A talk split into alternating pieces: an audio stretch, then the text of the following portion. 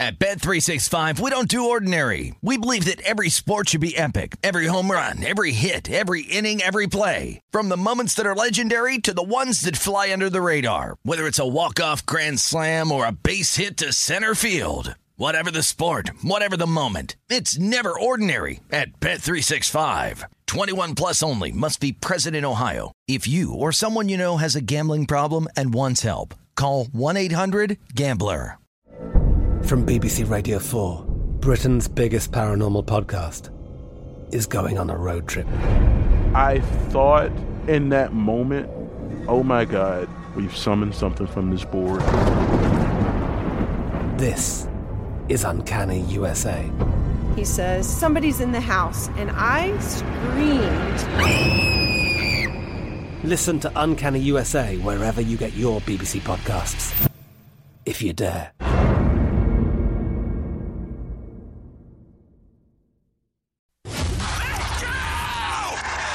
This is the Lombardi Line with Michael Lombardi and Patrick Maher on VSIN.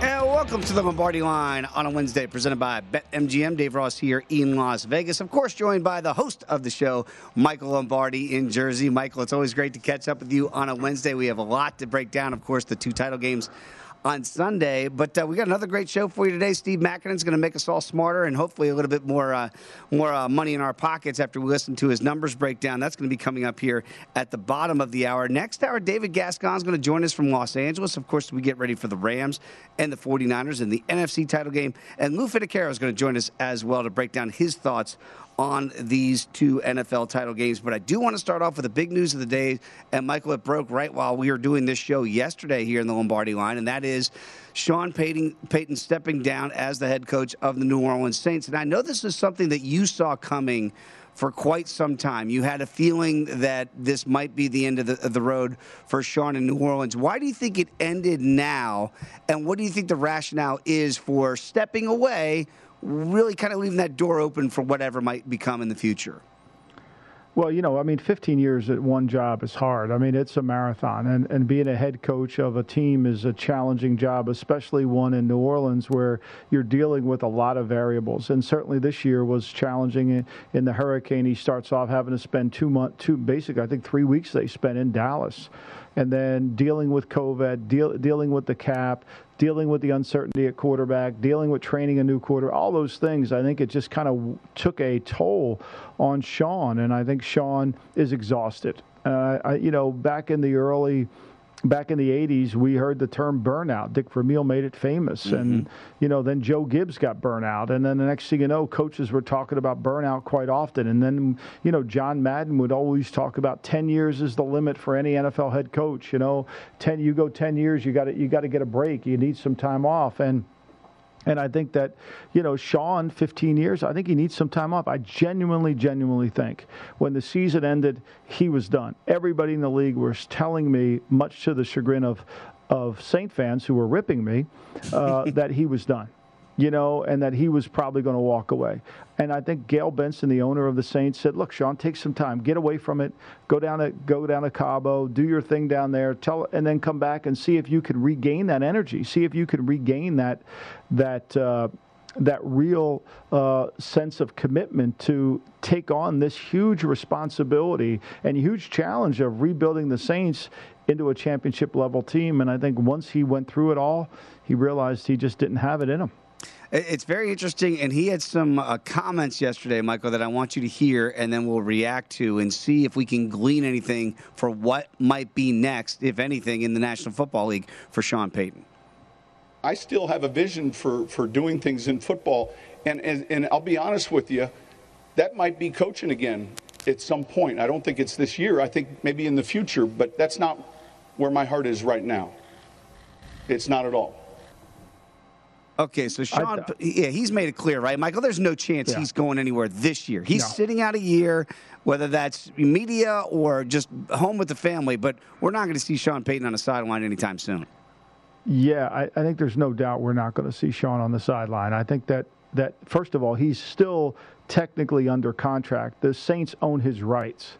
So that contract, even though it's not being paid or exercised, uh, he just can't dash off somewhere else. Or else, if this would if this were the case, it would be like college football. Guys could could leave and go to the next job. They just resign and go somewhere else. That's not the NFL. There's rules you have to follow. So, I do think that as much as I'm sure Jerry Jones would like to see him as on the sidelines, I think he may have to wait a year to do it. And I think Sean wants to recharge his body, and I think he wants to get himself to where he's able to take on the next challenge. And you know, look he he created the mess a little bit in New Orleans. There's no denying because they were on the credit card. But who wouldn't have? Like Right. you have a chance to win a Super Bowl, and you've got Drew Brees towards the end of his career. Don't you go all in?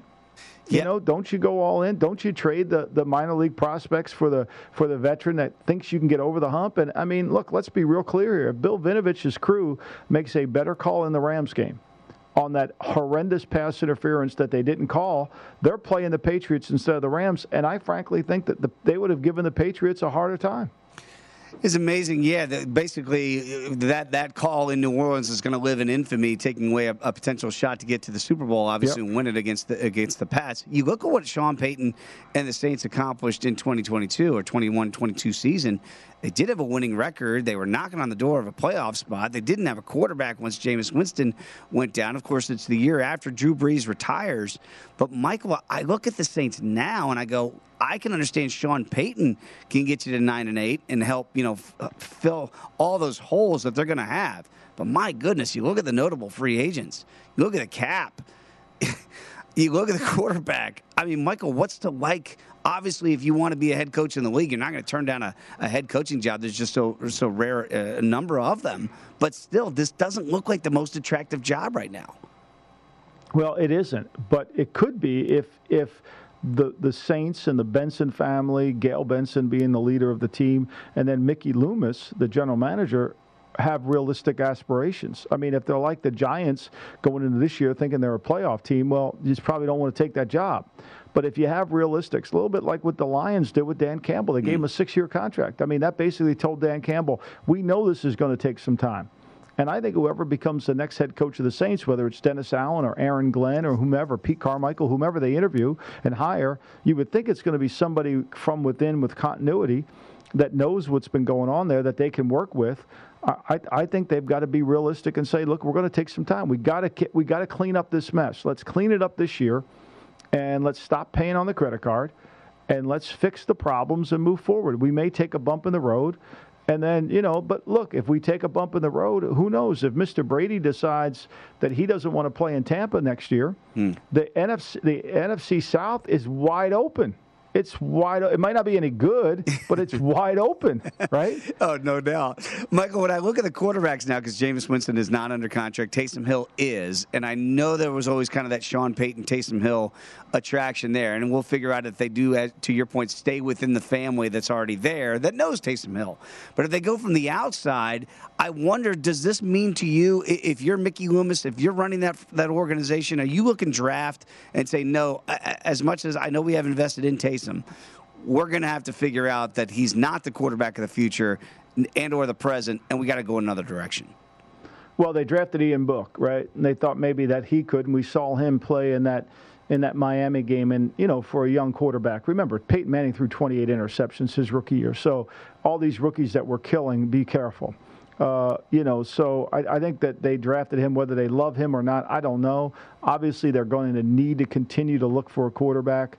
Uh, even if they brought Jameis back, I mean, what could they afford him for? Is he going to be healthy? Is he going to be able to play at the same level that he was starting to play at last year? Is he going to come back to a turnover machine? I mean, there's a lot to answer.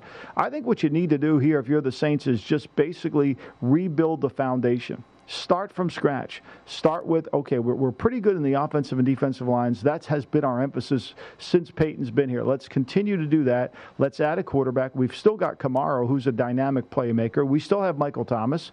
And let's see what we can get done here, but not pay on the credit card, not try to redo deals just to redo deals, just to think we're going to win a Super Bowl next year. All right, so there's a lot of work to be done down down there. You mentioned obviously with Sean Payton because you know how social media works, and right, everybody's got him going to all these different teams. And you mentioned that he's still under contract, even sitting out the year. It, it's not going to change that, right? So the Saints aren't just going to No. give away Sean Payton eventually, even if he wants to come back to, to the soundbite we just played, where he says, "Hey, you know, I, it could be coaching." And if Mike McCarthy stays one more year in Dallas, I mean, that's obviously with the ties that he has to the Jones family, that seems like a connection there. What do you think the going rate would be for a Sean Payton? Is it a first round draft pick? Is it a later pick? Because there's going to be some picks involved, not just money, right? Well, I think it's got to get brokered, and we don't know what's in that contract, right? We don't know what Don Yee, Sean's agent, put in that contract. And for Sean to say what he said leads me to think there's something in there.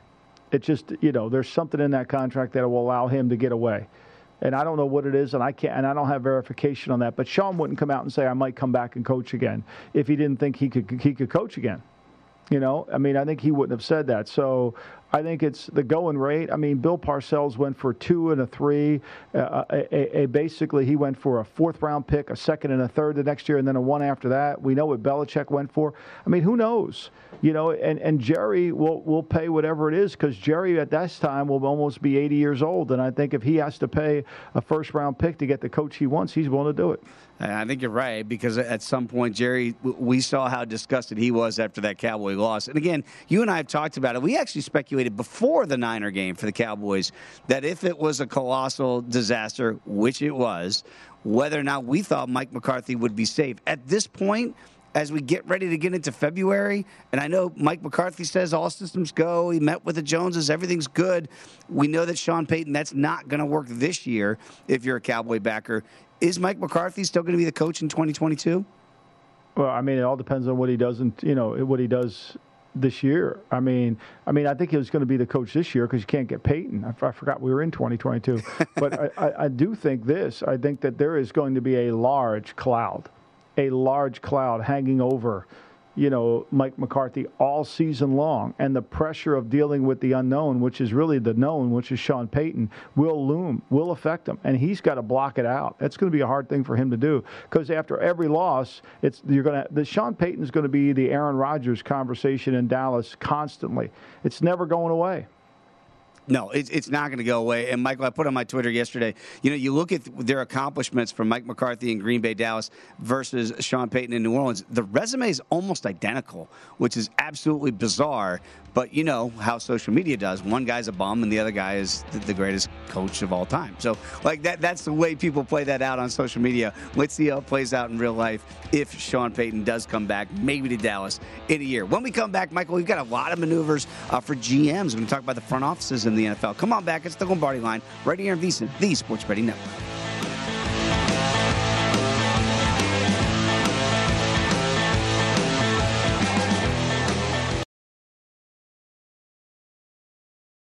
At Bet365, we don't do ordinary. We believe that every sport should be epic. Every home run, every hit, every inning, every play. From the moments that are legendary to the ones that fly under the radar. Whether it's a walk-off grand slam or a base hit to center field. Whatever the sport, whatever the moment. It's never ordinary at Bet365. 21 plus only must be present in Ohio. If you or someone you know has a gambling problem and wants help, call 1-800-GAMBLER.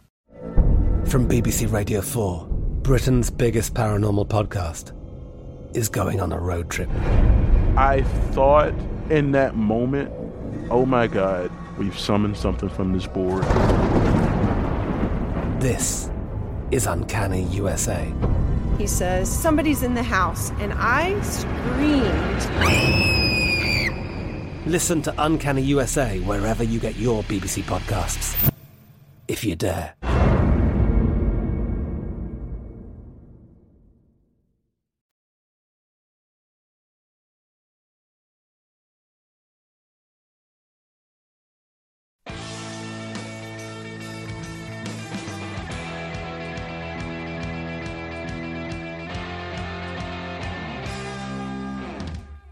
Football playoff season is here. It's time to download BetMGM Sports. It's Nevada's premier sports betting app. BetMGM has all of your favorite wagering options, along with in-game betting, boosted odds specials, and much, much more. Download the BetMGM app today, or stop by any MGM casino on the Strip with your state-issued ID to open up an account and start placing sports bets from anywhere in Nevada.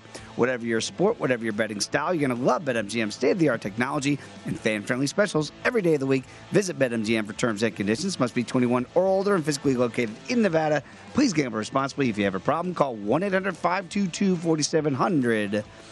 It is the Lombardi line right here on VSiN. Dave Ross here in Las Vegas, joined once again by Michael Lombardi. And Michael, I'm always curious when you see these hires, and we got big time shakeups in the front office here in the NFC North. And obviously, they're going to, we believe, be making the coaching changes here soon. And you bring in a new GM like Ryan Poles. Let's start with him in Chicago. Michael, when Yeah. you're hiring a GM, what, sir, are you looking for? What's the quality and trait you want to run a front office? Well, I think the number one quality is he's got to be a be a team builder. He's got to be able to understand what it takes to build a team, how to build a team, what's important on in terms of the positions and how the team relates to the city that it plays in. Hmm. In t- you know, baseball, we always talk about the ballpark. You know, the ballpark. If you have a short left field corner, you know, like Yankee Stadium, or if you have a, the wall in Boston, you build a team around that park. Well, if you're in Chicago and you know you're going to play outdoors in December and January, you better have a kind of team that can fit that that element. I think it's one of the things that that really affected the Colts you know what really affected the Colts. So I, I think I think what what happened there was the Colts were always a team that was good in the dome, but when they went outdoors, their defense was small.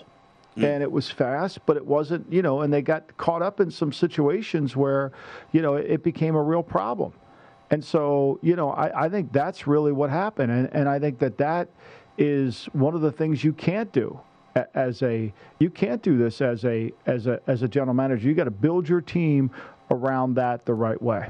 It's a fascinating observation because, again, for uh, people of a certain generation like myself, you remember the Vikings as a kid going to four Super Bowls. Then they get the dome. Those were all outdoors under Bud Grant, and then they go indoors, and they've never sniffed it since. I know they got close that one year with Randall Cunningham, but it, his like it's got to match the city. I think that's a great point. So with Ryan Poles coming in there. What do you make of Poles coming from Kansas City? Is there now the inclination potential. I know Eric Bieniemy is a guy that I think they want to go defenses from what we heard, but it looked like that search was being conducted by Bill Polian before they hired Poles. Does Poles now take over, Michael, and actually make that decision, or is this all going to be uh, con- congruent with all, uh, all the other conversations that have already been had before he was hired?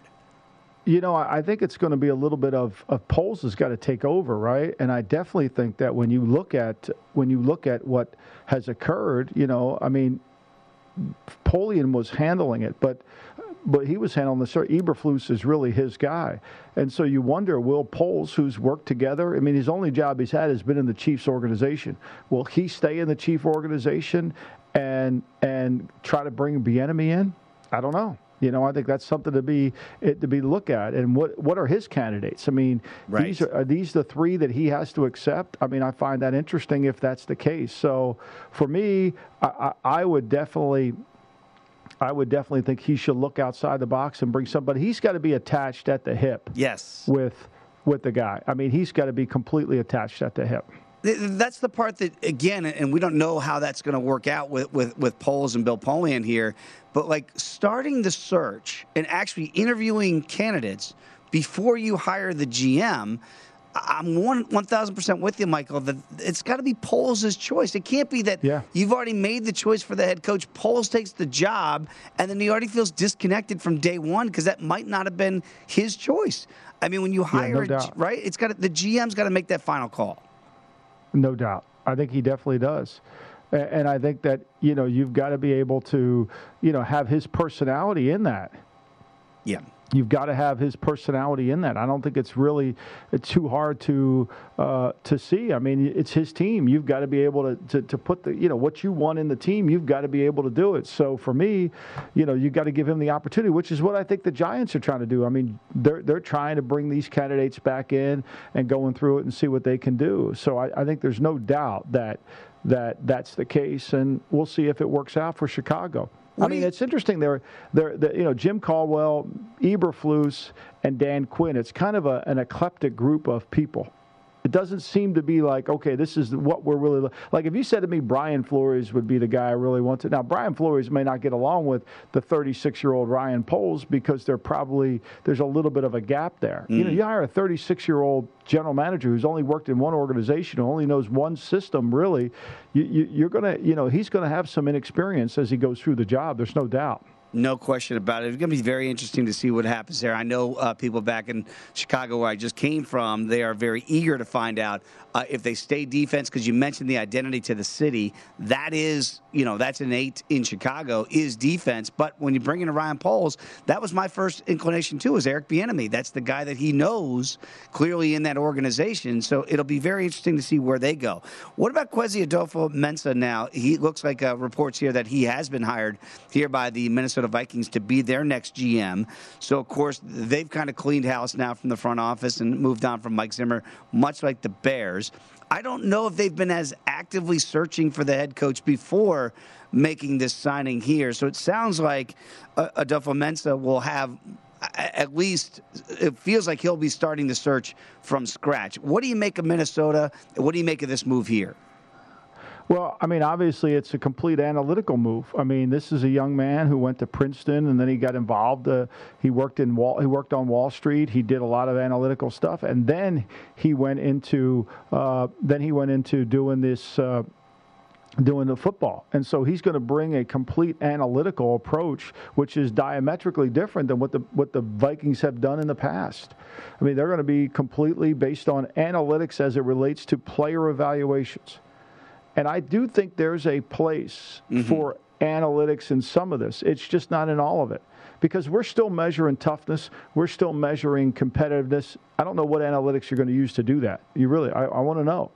You know, and you can go through all of the, you, you, know, the analytical numbers. You know, what is broad jump is, what is, you know, that that's all good, and I think that's important. It's all data that you've got to research. However, at some point, you've got to be able to determine competitiveness character, and toughness. And those things you can't find out in an analytical spreadsheet. You know, it's it's music to my ears to hear you say that because you know I have a lot of philosophical debates, and I love having these philosophical debates with people in our industry, and certainly how it affects uh, the the the, uh, the numbers out there before we make our wagers on a Sunday on an NFL Sunday. But but Michael, that's a great point. That there's got to be a marriage of it. It can't be all one and it can't be all the other. How do you find that happy balance? Do you think there is an organization right now, Michael, that's actually following the analytical plus the character driven heart, intensity, unmeasurables that analytics just can't, they're, they're, boundaries that analytics can't reach. And I think you've touched on some of those. I don't know if we found the perfect balance, Dave. I think the Eagles certainly use analytics. I mean, did that help them take Jalen Reagor over Justin Jefferson? Mm. You know, or was right. that are they going to blame that on Doug Pederson? You know, I'm sure they're going to blame it on Pederson. He wanted Reagor. He didn't want he didn't want Jefferson. Okay, we'll we'll go with that. It, we'll believe you. But I do think it's I think it's a pie chart. I don't think it's the whole pie. Right. I think it's a piece of the pie, and I think you've got to be able to balance the pie and you've got to be able to say, okay, here's the reality of it, you know. And if you go all in, I mean, the Browns went all in. Yeah. I mean, just think about this. Under Sashi Brown, the Browns went all in on analytics. Where did that lead them? I mean, they passed Deshaun Watson. They said Deshaun Watson wasn't good enough. I mean, that was their analytics. They they didn't think he was. I mean, that was analytically based. I mean, they had this before. It and and quickly the Browns are using some of it but they they decided to go with more of a balanced approach. The, look at some of those Browns drafts when they were all in analytics. But this is the trend of the league. I think this is just the tip of the iceberg. I think Minnesota. I think if Belichick ever leaves New England, it'll go New England will go all analytical based. I think this will all be the trend of the league. I really do. I think there'll be some outliers like the Raiders and some of these other teams that really value player evaluations. And, and I look, I'm not trying to say the scouts are always right because they're not. We all make mistakes. However, that being said, I do think that I do think there needs to be a little bit of a balance between the two. Uh, again, I, am right there with you, and, and, you know, the, the analytics people, uh, whatever that is, they'll die in the hill and say, well, that was, you know, you blame that on analytics. It wasn't analytics. Yeah. And the anti analytics do the same thing. It's like, look, y'all, we understand. Everybody understands in the game of football, you need analytics. It's, it's a part of the game. It's not going anywhere, people. But you also have to have, to your point, scouts. You have to have people that have talked to these people, been in the room with them. So it's not just numbers. You've got to get a feel for that player and know what you think they might be able to bring to you on a Sunday. Because again, it just can't be about looking at a chart. It, we got to No figure doubt. out the, the happy No marriage. doubt. I agree. Yeah, I No, think I agree. I think we'll get there, but you know, it's like these people got to come down with the walls of the anti-analytics and the analytics community. There is a place for both of it in the NFL. When we come back, we are going to talk some great numbers with Steve Makinen. He always has fantastic information. Come on back. It is the Lombardi Line right here on VSiN, the Sports Betting Network.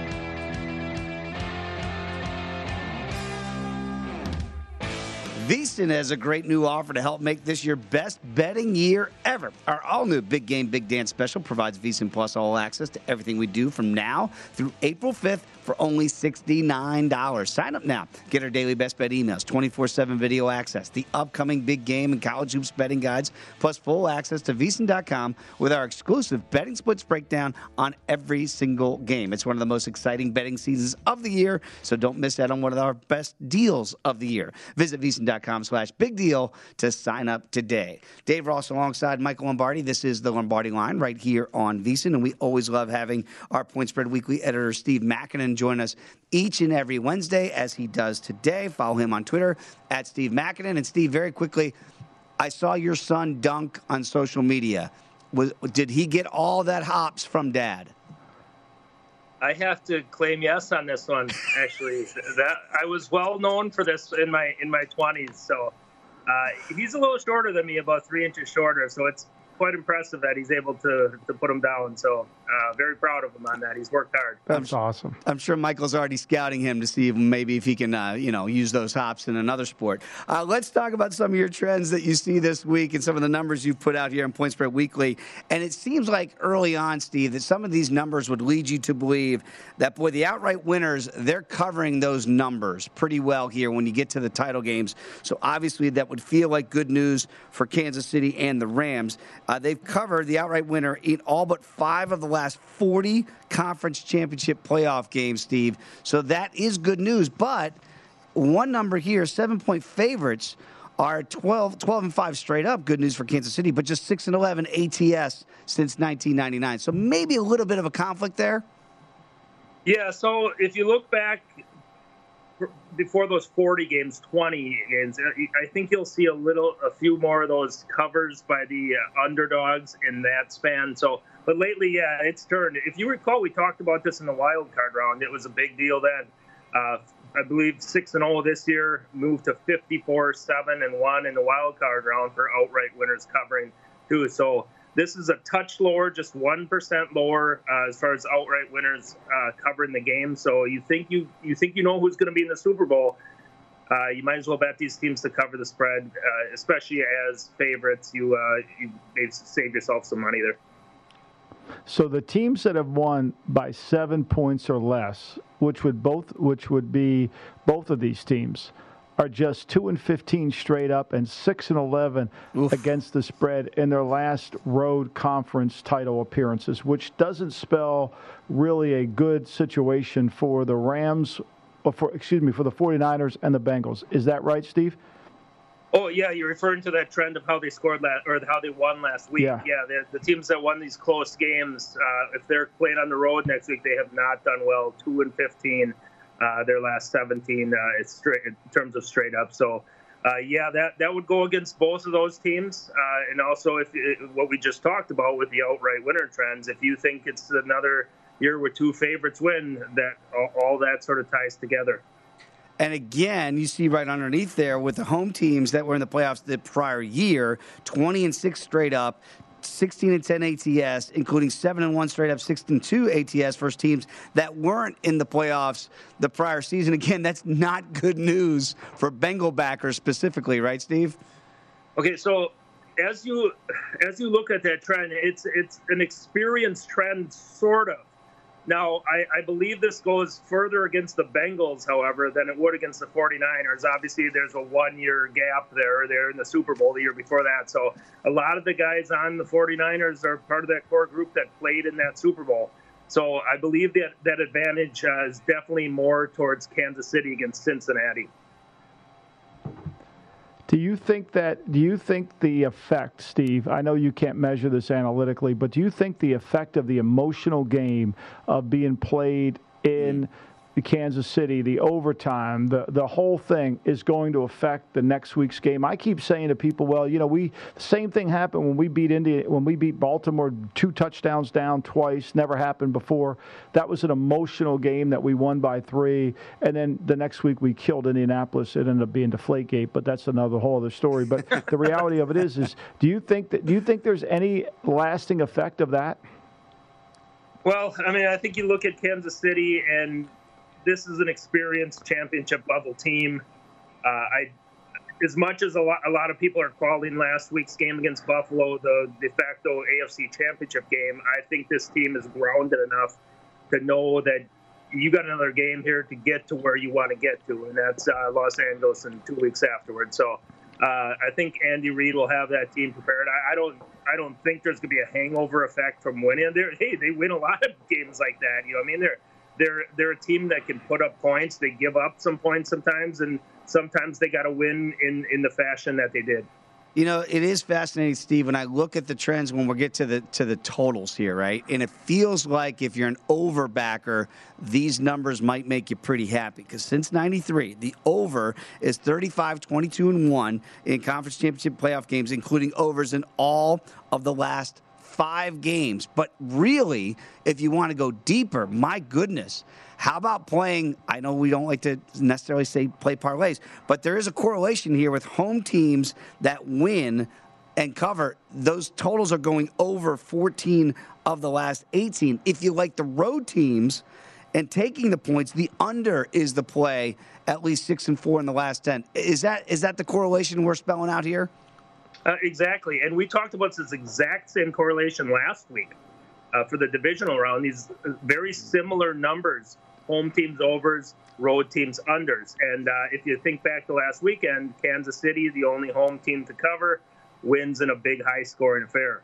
The other road teams, two and one, uh, uh three games of road covers, those games go two and one under. So it, it, it's continued. Now you, you look at that and you think if I if I think the 49ers are going to be in this game, it's probably going to be low scoring. If you think the Bengals are going to be in in, in the game, and I, I, I don't feel this way myself, it's going to be low scoring. So it, it, you, you need to sort of look at it that way. Now, it, there's been a correlation with the points scored too by the home teams. You have to score 30 points in these in these uh, NFC or AFC championship games to be successful as a host. Mm. Do you see the Rams scoring 30 points? You got to think along those lines. Do you see Kansas City scoring 30 points? I think it's certainly more towards the latter, but uh, it, that should be a part of your handicapping process. And you also have a nugget that teams owning an edge in total offensive passing yardage, which lends itself to the scoring, are 26 and 12 straight up and 23 and 15 against the spread over the last 19 seasons in the playoff rounds. So what you're saying is that we know the Chiefs are going to get to 30. They did the last time. They lost 34-31 and the Bengals kept the ball the last 8 minutes of the game. Can the Rams score 30 on this team? I mean, the way the Niners played defense in the cold against the Packers, they dominate. You go back and watch that tape. They dominated the front from start to finish. I don't know if they can do that. I think it's going to be a challenge.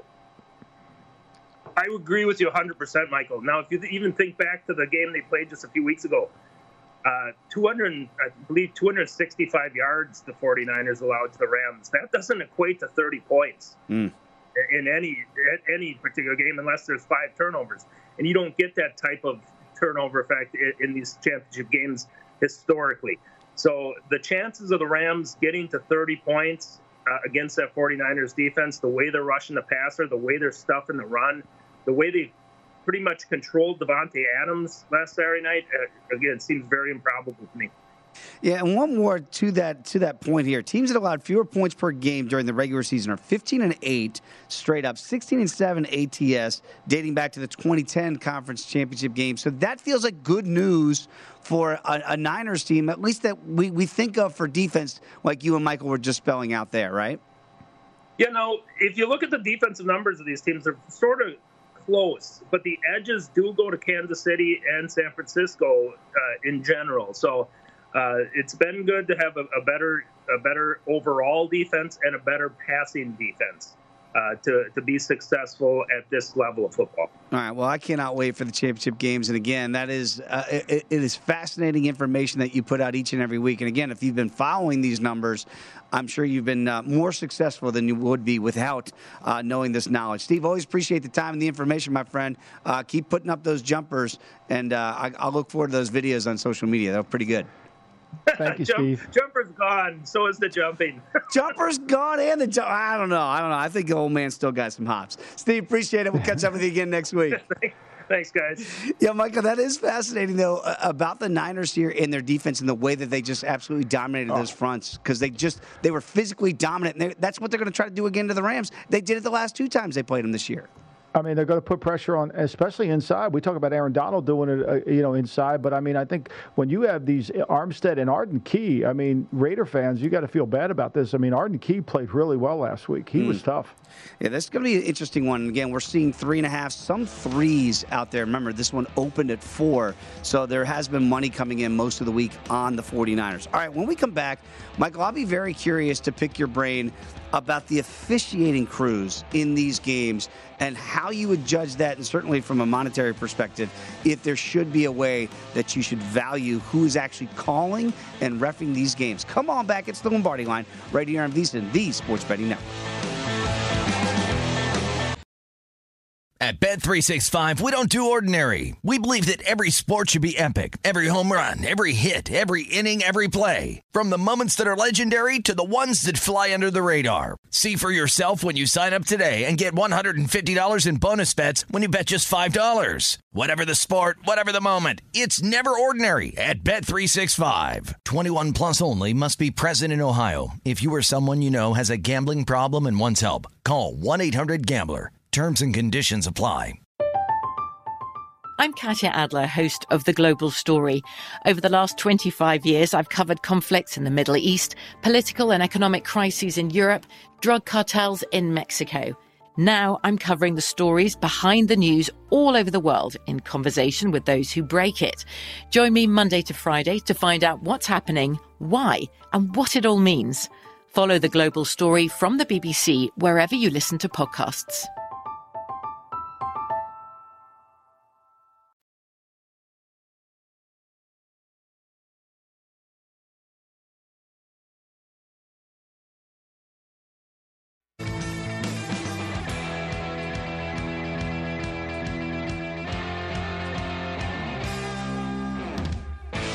BetMGM welcomes you with a special offer in the NBA. Simply place a $10 moneyline wager on any game, and if either team hits a three-pointer, you're going to win 200 bucks in free bets regardless of your bet's outcome.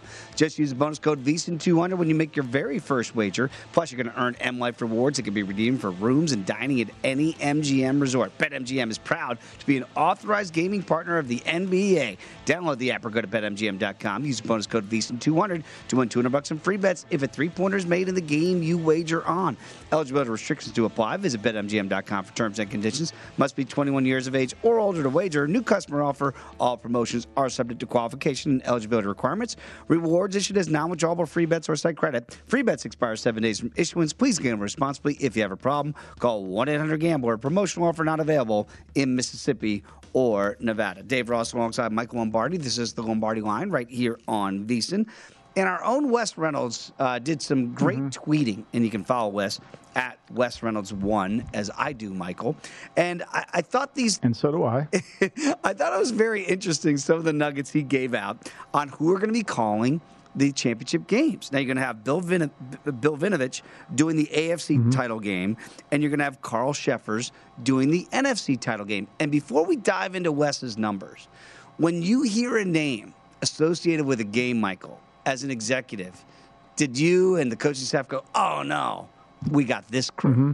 Did that happen? Yeah. Oh yeah, all the time. But see, this is the problem. We, we it's hard for us to equate who's co- who's refereeing the game because it's not his crew. So Right. we really don't know. You know, this this Cincinnati Kansas City game could have guys from Scott Novak's crew. Uh oh. You know, this this San Francisco could have guys from some other crew. We just don't know, and so it's hard to to go A to B in the crews. You, you've got to be careful with that. But we do know there's a. I mean, we saw Hochuli's propensity to want to inflict. You know, he wanted to demonstrate that he was going to be involved in the game, and obviously now we, you know, we we know what happened there. I mean, and so you know, like when you look at Cheffers and you say, okay, he's typically a home record of 104, 109. You know, he's an under, he's about 50% on the under. I don't think that matters. I think those numbers are insignificant. Mm. I think those numbers are insignificant. I, I always felt like when you, the crew was more important than anything. When you got this crew, you really understood it. Like, for example, Vinovich is a, is a really good road referee. He's really good for the road, but I don't see that being the case. Because again, it's an all-star compilation, if you will, with Vinovich is going to be running the crew, but he's going to have all kinds of different people on his crew. Now, Wes tweeted this out, and it is, it is interesting. Vinovich has never called a roughing the passer in 16 games this season. Carl Cheffers doing the NFC title game, 10 in 16 games. Zero to 10. That is rather significant. Also, offensive holding. Vinovich and his crew, 31. Carl Cheffers, 49. Uh, False starts. How about Bill Vinovich, 24. Sheffers, 38. I, boy, those are weird that they could be that different because you think a false start's a false start. Defensive PI. But we're seeing false starts not even getting called. Right. You've I mean, seen a lot of them missed. false. Yeah, we see. I mean, like the, the Cincinnati Tennessee game had numerous of them. I was like, I, I saw it all the time. And and you know, well, let's go over the offensive holding calls. As you said, Vinovich is 31, Cheffers is 49. But who's the the umpire? Is that guy who makes that call? Right. The umpire on that crew is he going to be the umpire here? You know, if if you once you know who's on Vinovich's crew, you you basically you break down to like defensive holding or PIs. I mean, you know, Vinovich only called D, 16 defensive penalties, uh, PI or or holding over. You know, whereas Je- Cheffers, you better not pick off. uh, You better not pick a player because, like for example, the almost interception by Jack Rabbit Jenkins that he should have picked off. Right, the, the the receiver and the defensive back ran into each other. It was they were trying to run a flat route with a slant behind it, D slant, and so the D they two they had a collision there that easily could have been, you know, offensive pass or defensive pass interference. Cheffers probably is calling that if that's his crew but they let it go. The other thing is, I think it's clear is the, the, there was very little penalties this week. I mean, even as bad as I thought Hochuli was in the game, because I thought he missed the call down on the goal line on you know on Evans saying it wasn't continuation, it was Right, what after was the that? play. Give me a break. Right. What was that? Yeah. That was that was spot that was bang bang. In fact, watch the officials. Both officials threw their flags immediately after contact. Right. I mean, they invented something on that play. You know, it's a good thing we tape these games because they, they, they try to create a story. They're like the Warren Commission. They try to create a story, even though we have tape to, to seize what we're seeing. You know, it's hilarious. But but to me, you know, the, I think the league office said, no way, we're going to cut back on all these calls. I mean, I, I still have a hard time understanding how in the hell can you sack the opposing quarterback nine times? Can you hit him numerous times during the game and not get one holding call against this really bad Cincinnati Bengal offensive line? Like, there is no chance Spain is going to block. There's zero chance he's blocking Chris Jones. Zero. Mm. Zero.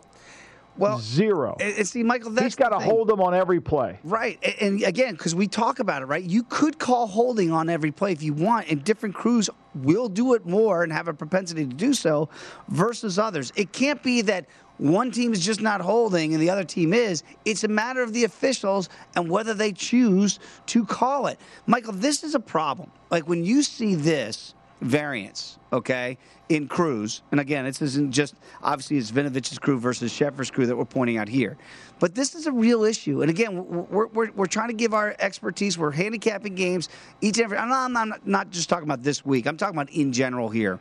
How does the league correct this? Because it is, it's almost impossible that you do have to look at the crews now in your handicapping because some crews are just going to call it and other crews just aren't.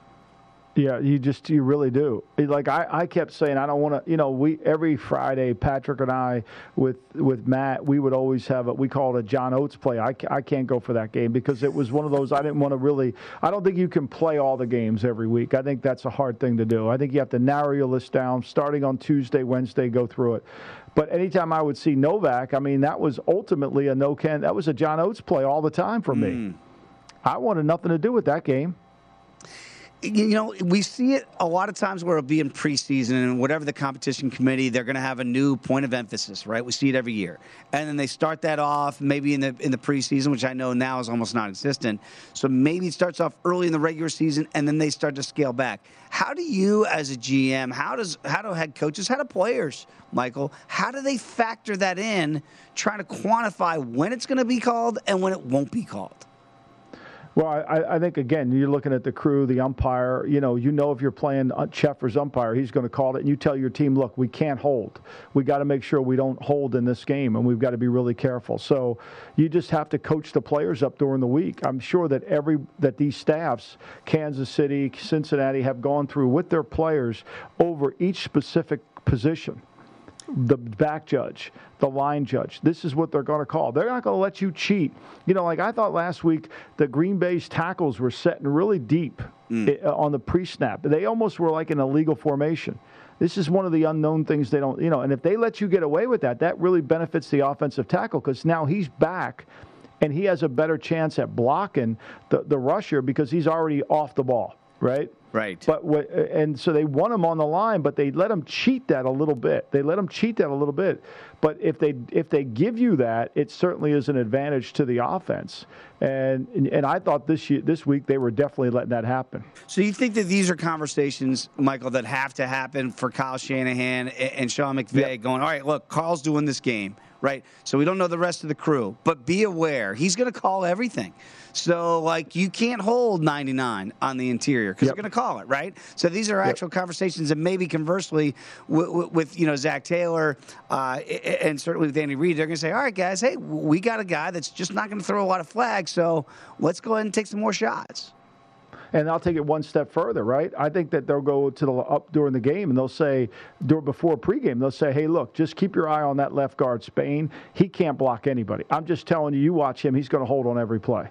They're going to do that too. Wow. So the, the, the, coaches will actually say that to the officials. Oh yeah, that guy can't that guy can't block our guy. He can't block our guy. There's no way. He couldn't block Jeffrey Simmons. He's not blocking Chris Jones. The right tackle's not going to block our guy. He's not going to block our guy. Just keep your eye on the right tackle. And the right tackle sets way too deep on pre-snap. This is I'm talking about the Bengals. Sure. He sets way too deep on pre-snap. Can you please make sure you pay attention to that? That that is fascinating inside the weed stuff here because again, they're going to set the tone for the officials before the game even kicks off to say, hey, yeah. you've got to pay attention to this. And there's some merit to that, right? It's not just coaches for a call. There's some merit no, to what they're, they're watching actually, the tape. Yeah. They're Absolutely. Actually, yeah. I, am going to be fascinated to see how many calls, uh, holding calls, go against Spain on Sunday because uh, you're right. That conversation is going to be had. So let's see how these crews play out. Uh, Michael, when we come back, we're take a look at some prop scenarios here in these title games yep. and figure out if we can find some value there. Come on back. It's the Lombardi line right here on VSiN, the Sports Betting Network.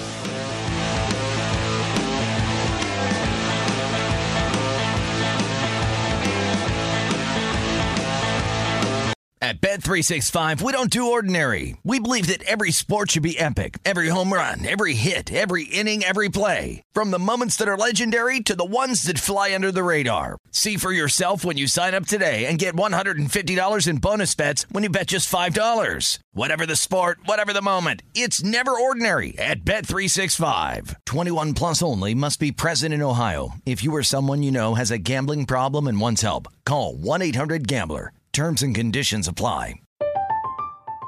I'm Katya Adler, host of The Global Story. Over the last 25 years, I've covered conflicts in the Middle East, political and economic crises in Europe, drug cartels in Mexico. Now I'm covering the stories behind the news all over the world in conversation with those who break it.